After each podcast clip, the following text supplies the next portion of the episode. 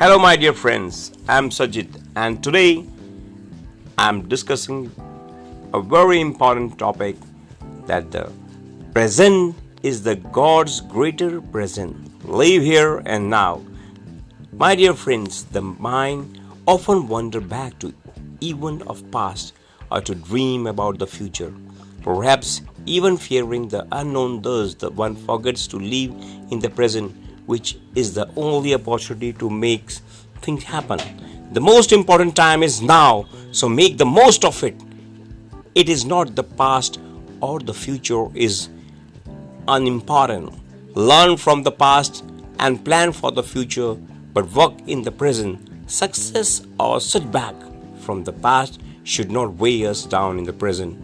Focusing on present is something I learned to do when I had various organizational responsibilities. The magnitude of work combined with the wide range of people I had to meet. Though mean that such focus is the best way to do justice to both. When I am doing something or meeting something, someone, I am completely immersed in it. My present does not drift toward or anything.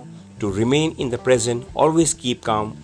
Where you feel agitated, take a few deep breaths and bring your thoughts in order. I will never forget what Sachin Tendulkar says to a young students during one of the best when you play cricket. Do you think about the ball or face in?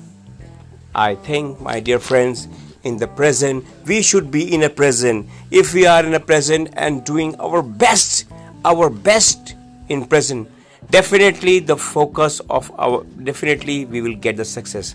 Thank you very much, my dear friend.